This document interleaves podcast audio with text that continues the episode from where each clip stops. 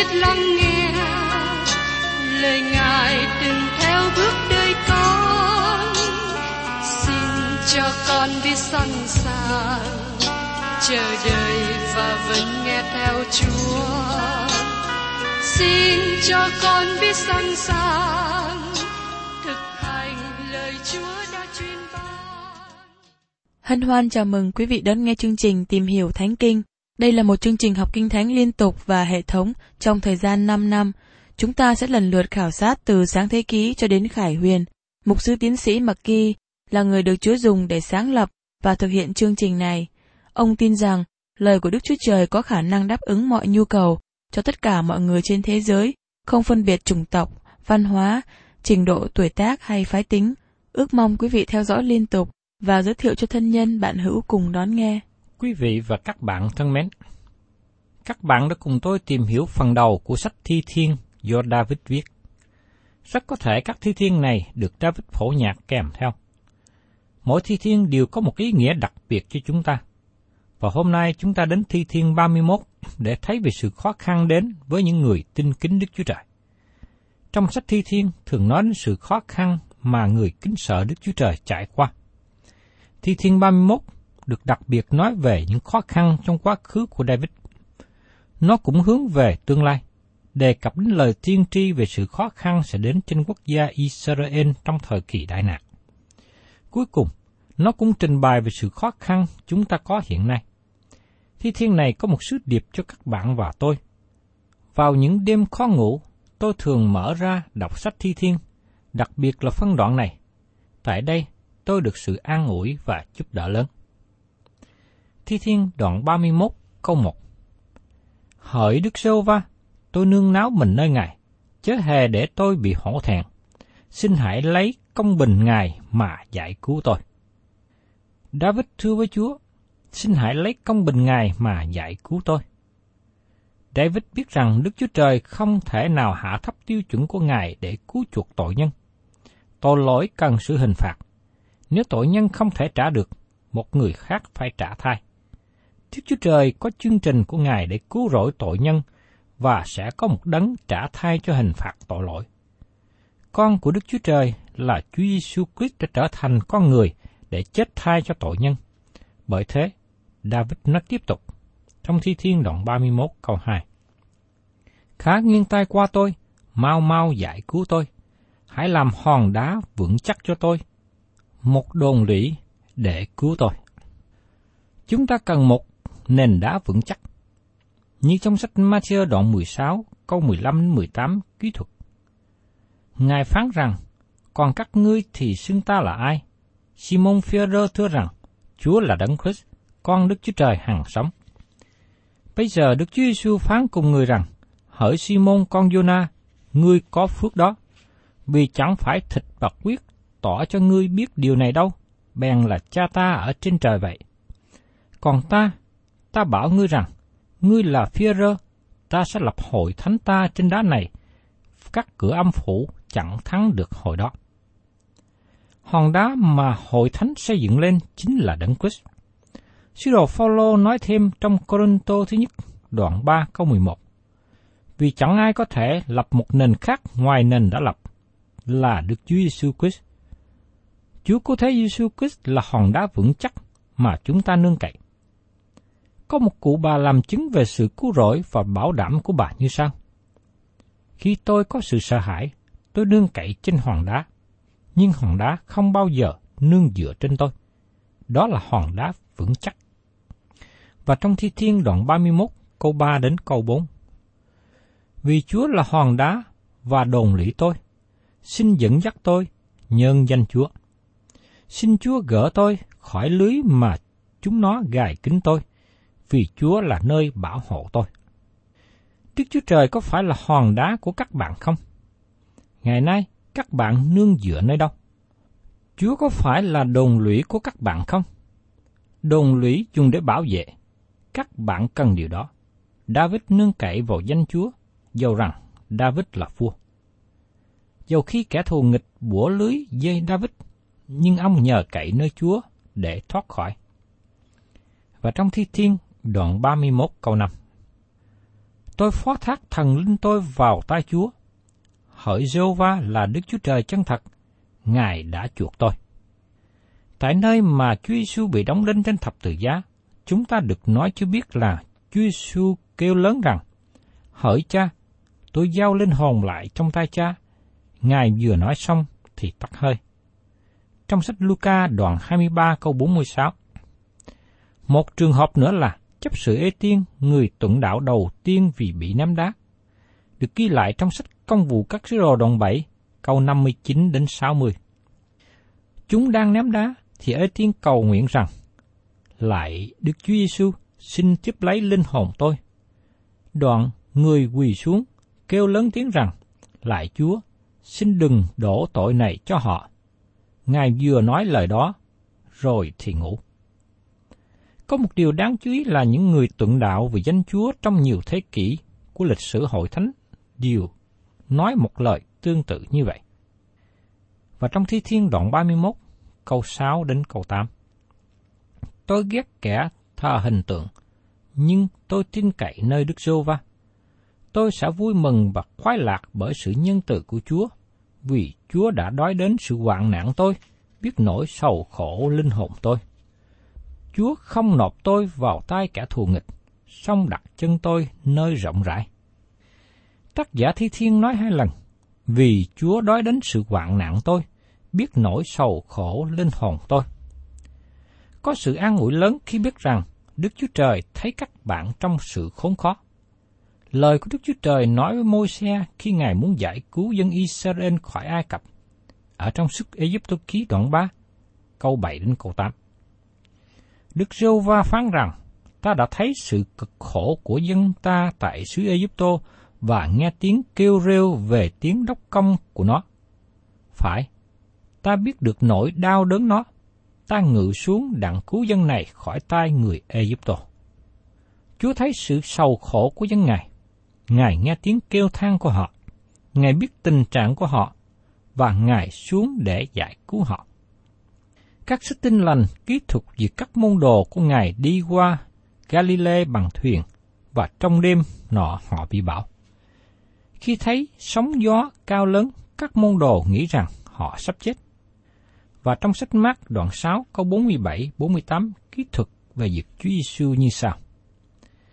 Đến tối, chiếc thuyền đang ở giữa biển, còn Ngài thì ở một mình trên đất. Ngài thấy môn đồ chèo khó nhọc lắm vì gió ngược lối canh tư, đêm ấy, Ngài đi bộ trên biển mà đến cùng môn đồ, và muốn đi trước. Tôi thích điều đó, bởi vì hiện nay Chúa thấy các bạn và tôi trong hoàn cảnh mà chúng ta đối diện. Ngài biết sự khốn khó của chúng ta, đó là điều an ủi. Giờ đây chúng ta đến lời cầu nguyện ở trong Thi Thiên đoạn 31, câu 9 đến 13. Đức rô ba ơi, xin hại thương xót tôi, vì tôi bị gian trưng. Con mắt tôi hao mòn vì cớ buồn rầu, linh hồn và thân thể tôi cũng vậy. Mạng sống tôi tiêu hao vì cớ buồn bực, các năm tôi xuất kém tại than thở. Vì cớ tội ác tôi, sức lực tôi mỏng yếu và xương cốt tôi tiêu tào. Bởi cớ các cù địch tôi, tôi trở nên sự ô nhục. Thật, một sự ô nhục lớn cho kẻ lân cận tôi, và một vật sợ hãi cho những kẻ quen biết tôi. Kẻ nào thấy tôi ở ngoài, đều trốn khỏi tôi. Tôi bị chúng quên đi như kẻ chết mà lòng không còn nhớ đến. Tôi giống như một cái bình bể nát. Tôi đã nghe lời phao du của nhiều kẻ. Tứ phía có sự kinh khủng, đang khi chúng nó bàn nhau nghịch tôi, bèn toan cất mạng sống tôi. Thưa các bạn, hiện nay các bạn có ở trong sự khốn khó không? Thay vì than vang và đi nói với người này người kia, xin các bạn hãy đến với Chúa và thưa với Ngài như David đã làm. Lại Chúa, con đang ở trong sự khó khăn. Tôi tin rằng Chúa lắng nghe và sẽ tiếp cứu các bạn. Và trong Thi Thiên đoạn 31, câu 14 đến 15, David nói tiếp. Nhưng Đức Giô va ơi, tôi tin cậy nơi Ngài.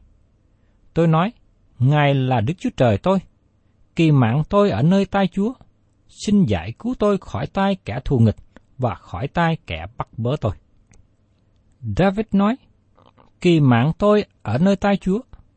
Nhiều người ngày nay bỏ tiền ra đi đến những nơi coi bói để nghe nói về vận mạng mình, rồi dựa vào các lời đón mò này. Xin các bạn nhớ rằng vận mạng mọi người ở trong tay Chúa. Xin các bạn hãy đặt lòng tin cậy vào Đấng Christ. Ngài có bàn tay mang dấu bị đóng đinh. Chúa Giêsu có bàn tay mềm dịu của người chăn chiên. Ngài bồng ẩm chiên lạc đặt trên vai của Ngài. Sự chăm sóc và bảo vệ của tôi ở trong tay Ngài, và tương lai của tôi cũng nằm trong tay của Chúa. Và trong Thi Thiên đoạn 31 câu 16, Cầu xin soi sáng mặt Chúa trên kẻ tôi tới Chúa, lấy sự nhân từ mà cứu vớt tôi. David cầu xin Chúa soi sáng mặt Ngài trên David. Đây là lời đáng yêu. Có một nhà giải kinh người Do Thái nói trước đây như sau. Mặt của Đức Chúa Trời trong đấng chịu sức dầu, tức là trong đấng Christ. Các bạn biết rằng Đức Chúa Trời là thần. Tôi không biết được Ngài hình dạng ra sao, hai Ngài hành động như thế nào, cảm xúc như thế nào. Nhưng khi Chúa Giêsu đến thế gian này, Ngài chỉ cho chúng ta biết về cha Ngài. Chúa Giêsu bày tỏ gương mặt của Đức Chúa Trời. Chúa Giêsu đã nói với các môn đồ, hỏi Philip, ta ở cùng các ngươi lâu nay, mà ngươi chưa biết ta. Ai đã thấy ta, tức là đã thấy cha. Sao ngươi lại nói rằng, xin chỉ cha cho tôi? Trong sách Giăng, đoạn 14 câu 9. Qua Chúa Giêsu, chúng ta có thể biết về Đức Chúa Trời. Điều này nhắc tôi nhớ câu chuyện của một cháu gái nhỏ. Mẹ cháu bồng cháu lên giường, tắt đèn và ngủ. Khi bà mẹ vừa rời cháu, nó kêu lên, con muốn mẹ ở đây cùng con. Bà mẹ an ủi và nói, Chúa ở cùng con, đừng sợ gì. Nhưng đứa bé nói, con muốn thấy mặt mẹ ở bên cạnh. Xin mời các bạn cùng xem tiếp trong Thi Thiên đoạn 31, câu 17 đến 18. Đức Sơ Va ơi, nguyện tôi không bị hổ thẹn, vì tôi cầu khẩn Ngài. Nguyện kẻ ác phải xấu hổ và nín lặng nơi âm phủ nguyện các môi dối trá, hay lấy lời sắc sược, kiêu ngạo và khinh bỉ mà nói nghịch cùng người công bình, bị câm đi. David cho chúng ta thấy hình ảnh của người không kính sợ Đức Chúa Trời và làm điều ác, bị hổ thẹn, bị nín lặng và bị trừng phạt. Và trong Thi Thiên đoạn 31 câu 19 Sự nhân từ mà Chúa dành cho người kính sợ Chúa và thi hành trước mặt con cái loài người, cho những kẻ nương náo mình ở Chúa thật lớn lao thai. Sự nhân từ Đức Chúa Trời thật lớn lao thai. Các bạn có nói với những người xung quanh về Đức Chúa Trời như thế không? Trong Thi Thiên, đoạn 107, câu 1 đến câu 2 nói rằng, Hãy ngợi khen Đức Giô-va, vì Ngài là thiện, sự nhân từ Ngài còn đến đời đời. Các người Đức Giêsu va đã chuộc khỏi tay cả hà hiếp, đều nói điều đó. Tôi thấy có nhiều người súng nhau nói về chuyện của người khác, nhưng rất tiếc không có nhiều người nói về Đức Chúa Trời. Ngài là đấng tốt lành. Lần cuối cùng mà các bạn nói về Đức Chúa Trời cho người khác là lúc nào? Tôi mong ước rằng các bạn nói về Đức Chúa Trời thường xuyên hơn. Và trong Thi Thiên đoạn 31 câu 20 đến 24. Chúa giấu họ tại nơi ẩn bí trước mặt Chúa, cách xa mưu kế của loài người. Chúa che khuất họ trong một cái liều cách xa sự tranh giành của lưỡi. Đáng ngợi khen Đức Giô Va Thai, vì tại trong thành vững bền, Ngài đã tỏ tôi sự nhân từ lạ lùng của Ngài.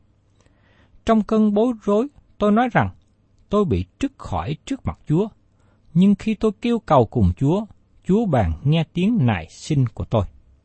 Hỏi các thánh của Đức Giô Va, hãy yêu mến Ngài. Đức Giô Va gìn giữ những người thành tín, nhưng báo cách nặng nề kẻ ăn ở kiêu ngạo.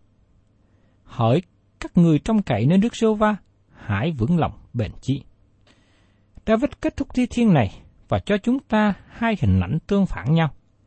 Chúa giấu mặt Ngài khỏi kẻ ác, và Ngài tỏ mặt Ngài cho những ai kính sợ Ngài và nương cậy nơi Ngài. Vì thế David khích lệ chúng ta hãy vững lòng bền chí trong Đức Chúa Trời nhân từ. Thưa các bạn, giờ đây chúng ta đến Thi Thiên đoạn 32 nói về sự dạy dỗ. Thi Thiên 32 được gọi là Ngọc thuộc Linh, nhưng nó bị hiểu lầm. Đề tựa của Thi Thiên này nói rằng, Thi Thiên của David dạ để làm để dạy dỗ. Những lời này cũng dùng để nói về tương lai của dân Israel. Tôi nhận thấy các trường học hiện nay chú trọng nhiều về kiến thức, tùy thuộc nhiều vào chương trình, tùy thuộc vào cá tính của người giảng cuốn, nhưng họ không chú trọng về tâm linh. Vì thế thật là tốt lành nếu như họ mở ra xem thi thiên này và tìm thấy điều Đức Chúa Trời nói cho dân Israel trong tương lai, và họ cần có nhận thức thuộc linh để nhận được những điểm chính yếu.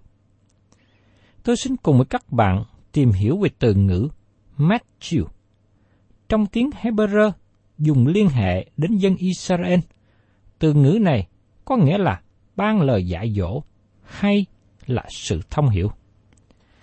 Trong sách Daniel nói nhiều về người khôn sáng. Daniel đoạn 11, câu 33 đến 35. Hỡi kẻ khôn sáng trong dân sẽ dạy dỗ nhiều người, nhưng họ sẽ phải ngã bởi gươm, bởi ngọn lửa, bởi sự phu tù và sự cướp bóc lâu ngày. Trong khi họ sa ngã, họ sẽ được cứu một ít, song nhiều kẻ sẽ lấy lời nịnh hót mà theo họ. Trong những kẻ khôn sáng sẽ có mấy người sa ngã, hầu cho luyện lọc chúng nó, làm cho tinh sạch và trắng, cho đến kỳ sau rốt vì việc đó còn có kỳ nhất định. Và trong Thi Thiên đoạn 12 câu 3, những kẻ khôn sáng sẽ được rực rỡ như sự sáng trên vòng khung, và những kẻ dắt đem nhiều người trở về sự công bình sẽ sáng láng như các ngôi sao đời đời mãi mãi. Và trong Thi Thiên đoạn 12 câu 10, sẽ có nhiều kẻ tự làm nên tinh sạch và trắng và được luyện lọc nhưng những kẻ dữ sẽ cứ làm điều dữ. Trong những kẻ dữ chẳng ai sẽ hiểu, song kẻ khôn sáng sẽ hiểu. Trong Kinh Thánh Tân Ước, Chúa Giêsu cũng nói về thời kỳ khốn khó sẽ đến trong tương lai với dân Israel. Ngài nói trong Matthew đoạn 24 câu 15, Khi các ngươi thấy sự gốm ghiếc tàn nát lập ra trong nơi thánh mà đấng tiên tri Daniel đã nói, ai đọc phải để ý.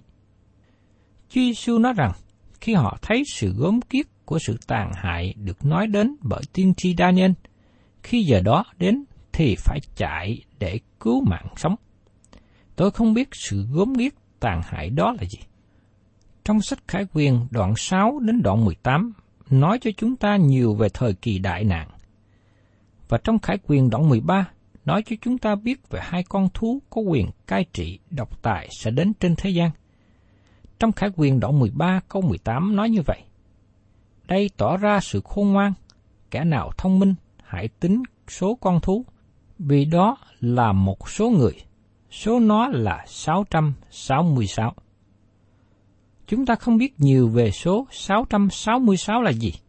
Sẽ có một ngày, Đức Chúa Trời tỏ bài chính Ngài cho dân sự Ngài. Trong Thi Thiên 32 nói về sự khôn sáng, dạ dỗ nó sẽ dạy dỗ cho dân sự Đức Chúa Trời vào một ngày trong tương lai.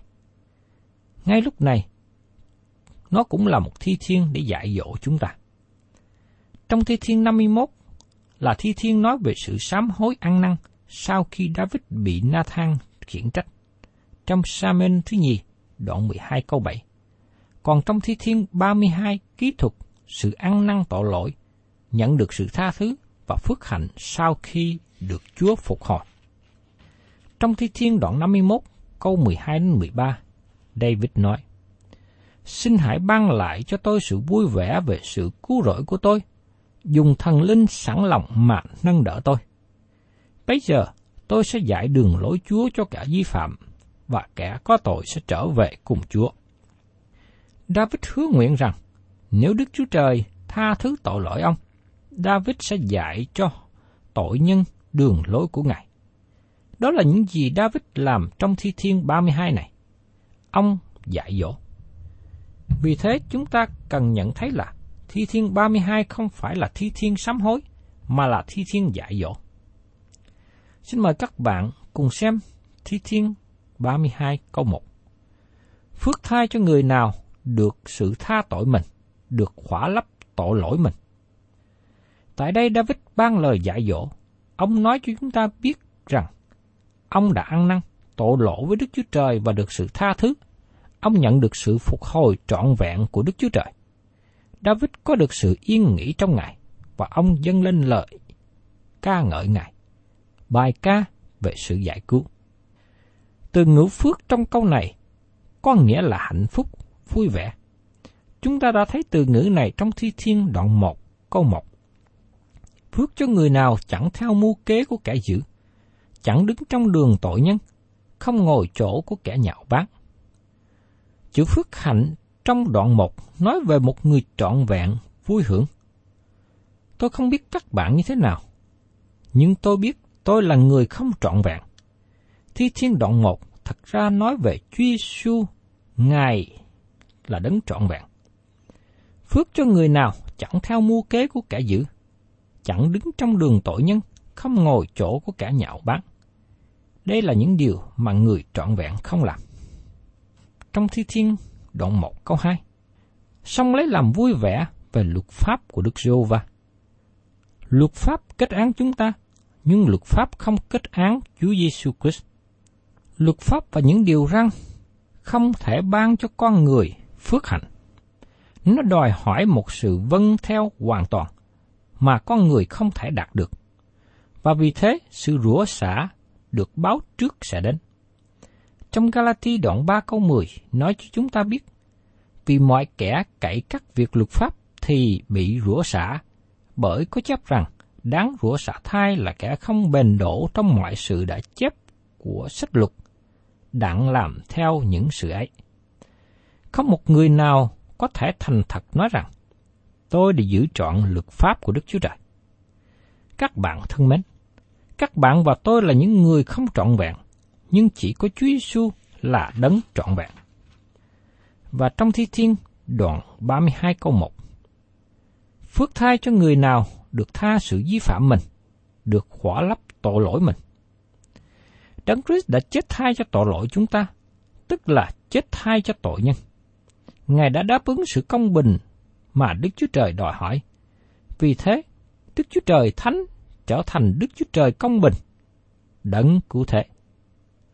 Đức Chúa Trời ban sự công bình cho tất cả những ai tin nhận Chúa Giêsu Christ. Khi đặt đức tin vào Chúa Giêsu Christ, điều đó được kể là công bình. Như trong sách Roma đoạn 4, câu 4, câu 5 nói như sau. Và đối với kẻ nào làm việc thì tiền công không kể là ơn, nhưng kể như là nợ. Còn kẻ chẳng làm việc chi hết, nhưng tin đấng xưng người có tội là công bình, thì đức tin của kẻ ấy kể là công bình cho mình. Trong hàng ngàn năm trước, những người tin vào kinh thánh của ước bắt đầu với Adam và Eva. Họ trông mong về dòng dõi của người nữ, để nói về công tác cứu rỗi sẽ được thực hiện trong Chúa Cứu Thế Giêsu. David diễn đạt rằng phước hạnh và sự vui vẻ cho những người nào mà tội lỗi được tha thứ. Và trong Thi Thiên đoạn 32, câu 2. Phước thai cho người nào Đức Sô Va không kể gian ác cho, và trong lòng không có sự giả dối. Tội lỗi của tội nhân đã đặt trên đấng Christ. Nhưng ai tin đấng xưng người có tội là công bình, thì đức tin của kẻ ấy kể là công bình cho mình. Đây là một điều tuyệt vời mà Đức Chúa Trời làm cho chúng ta trong đấng Christ. Tôi mong ước quý vị nào chưa kinh nghiệm được phước hạnh này, xin mời quý vị hãy đến tin nhận đấng Christ là Chúa cứu thế của mình. Thân chào quý vị và các bạn. Xin hẹn tái ngộ cùng quý vị trong chương trình tìm hiểu Thánh Kinh kỳ sau. Chúng ta sẽ tiếp tục phần còn lại của Thi Thiên 32.